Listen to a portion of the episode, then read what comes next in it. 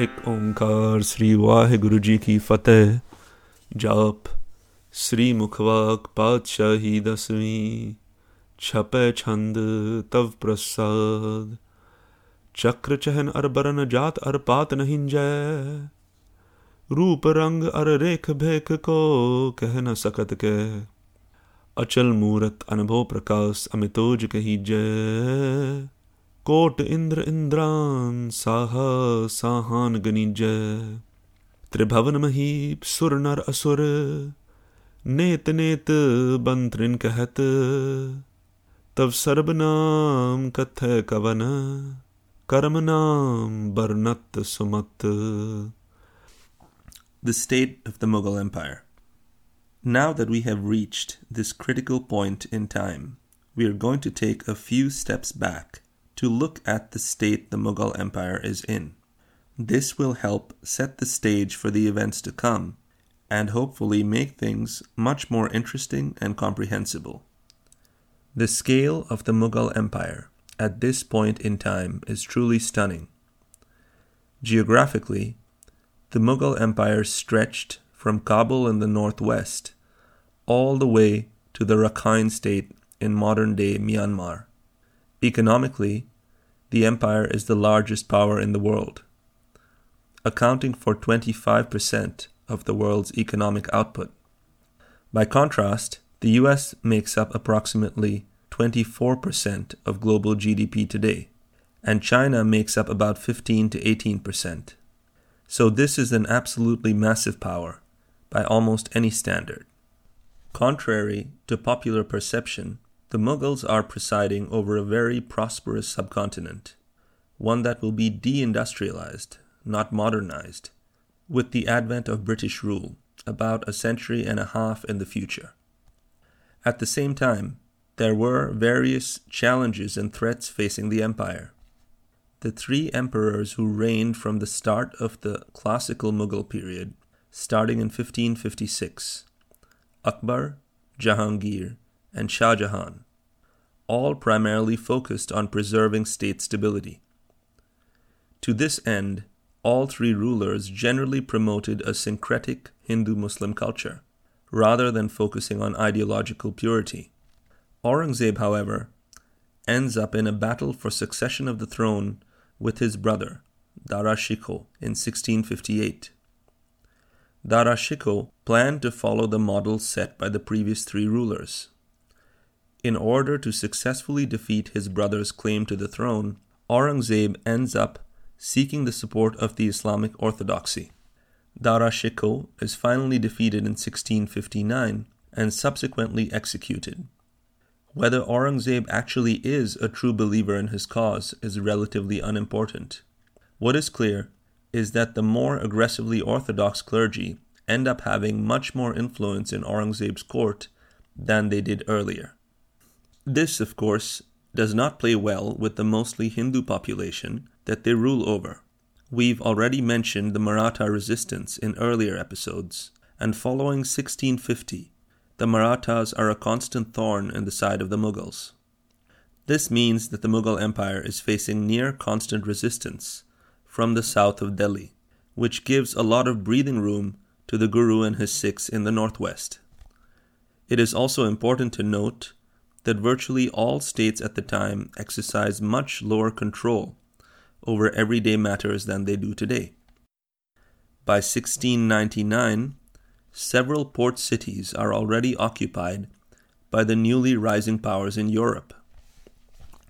The English already possess Bombay, Calcutta, and Madras.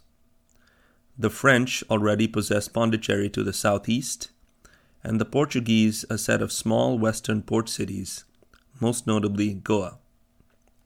So, while the Mughals are perhaps the strongest economic and military force in the world in 1699, they don't quite have total hegemony over the areas they do rule. Now, we head back to Anandpur, where Guru Gobind Singh has just founded the institution of the Khalsa, an armed force dedicated to removing the injustices present in society.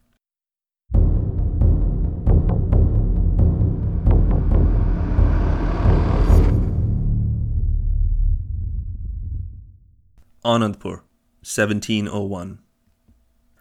As more and more people took Amrit from the Guru, the old caste divisions were slowly being dissolved. As the formerly high and low drank from the same bowl and ate in the same assemblies, a genuine fraternal bond began to develop among the public of Anandpur. The Pahari Rajas saw this as a threat to their power, rather than a template for the transformation of their own kingdoms. They wrote a letter to Guru Gobind Singh, asking him to either end the practice of having people of different castes eat and drink together, or to leave Anandpur, which was, at the time, considered a part of Kahilur. The Guru responded in his own letter, completely rejecting their demands, proclaiming the independence of Anandpur, and letting them know that he would not be cowed by their threats of war. If they wanted a fight, his newly initiated Khalsa were always kept ready for war. The Pahari Rajas decided to appeal to Aurangzeb for help. However, the emperor was still engaged in a campaign against the Marathas to the south. The Pahari Rajas eventually sent an army of 10,000 men under the command of Pende Khan and Dina Beg. Several thousand Sikhs also began to amass in Anandpur in order to repel the attack and protect the Guru's honor. Guru Gobind Singh entrusted his army to the Panj Pyare, as well as two experienced warriors, Bhai Uday Singh and Bhai Alam Singh. After a fierce battle, the forces of the Pahari Rajas were defeated. The Khalsa army gave chase until the town of Khidrabad in Khara. A Gurdwara remains there in remembrance of the battle.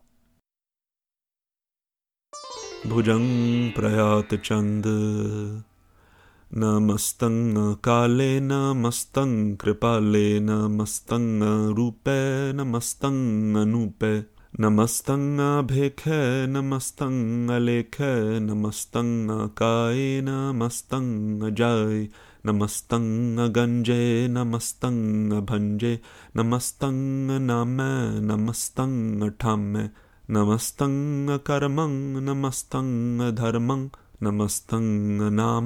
नमस्तंग अधाम नमस्तंग जीत नमस्तंग भीत। नमस्तंग बाहे, नमस्तंग ढहे, नमस्तंग नील, नमस्तंग नादय नमस्तंग छेद, नमस्तंग अगाधय नमस्तंग गंजय नमस्तंग भंजय नमस्तंग उदारे, नमस्तंग पारे। नमस्तं स एक नमस्तं अनेक नमस्तं भूत नमस्तं जूप नमस्तं नृकर्म नमस्तं नृभर्म नमस्तं नृदेश नमस्तं नृभेश नमस्तं नृनाम नमस्तं नृकाम नमस्तं नृधाते नमस्तं नृघाते नमस्तं नृधूते नमस्तं अभूत। नमस्तङ्गलोके नमस्तङ्गशोके नमस्तं नृतापे नमस्तं थापे नमस्तं त्रिमाने नमस्तं निधाने नमस्तं गाहे नमस्तं बाहे नमस्तं त्रिवर्गे नमस्तं असर्ग नमस्तं प्रभोगे, नमस्तं सुजोगे, नमस्तं अरङ्गे, नमस्तं अभङ्गे, नमस्तं गणमे, नमस्तं रणमे नमस्तं जलाश्रे नमस्तं निराश्रे नमस्तं जाते नमस्तं अपाते, नमस्तं मजबे नमस्तस्त अजबे, अदेशं अदेसे नमस्तं अभेसे नमस्तंग धाम नमस्तंग हृबामे नमो सर्व काले नमो सर्वदीयाले, नमो सर्व रूपे नमो सर्व भूपे नमो सर्व खापे नमो सर्व थापे नमो सर्व काले नमो सर्व पाले नमस्तस्तदेव नमस्तंग अभेव नमस्तंग जनमे नमस्तंग सुबन सुबनमे नमो सर्व गौणे, नमो सर्व भौणे, नमो सर्वरङ्गे नमो सर्वभङ्गे नमो कालकाले नमस्तस्त्वियाले नमस्तं अवर्णे नमस्तं अमर्णे नमस्तं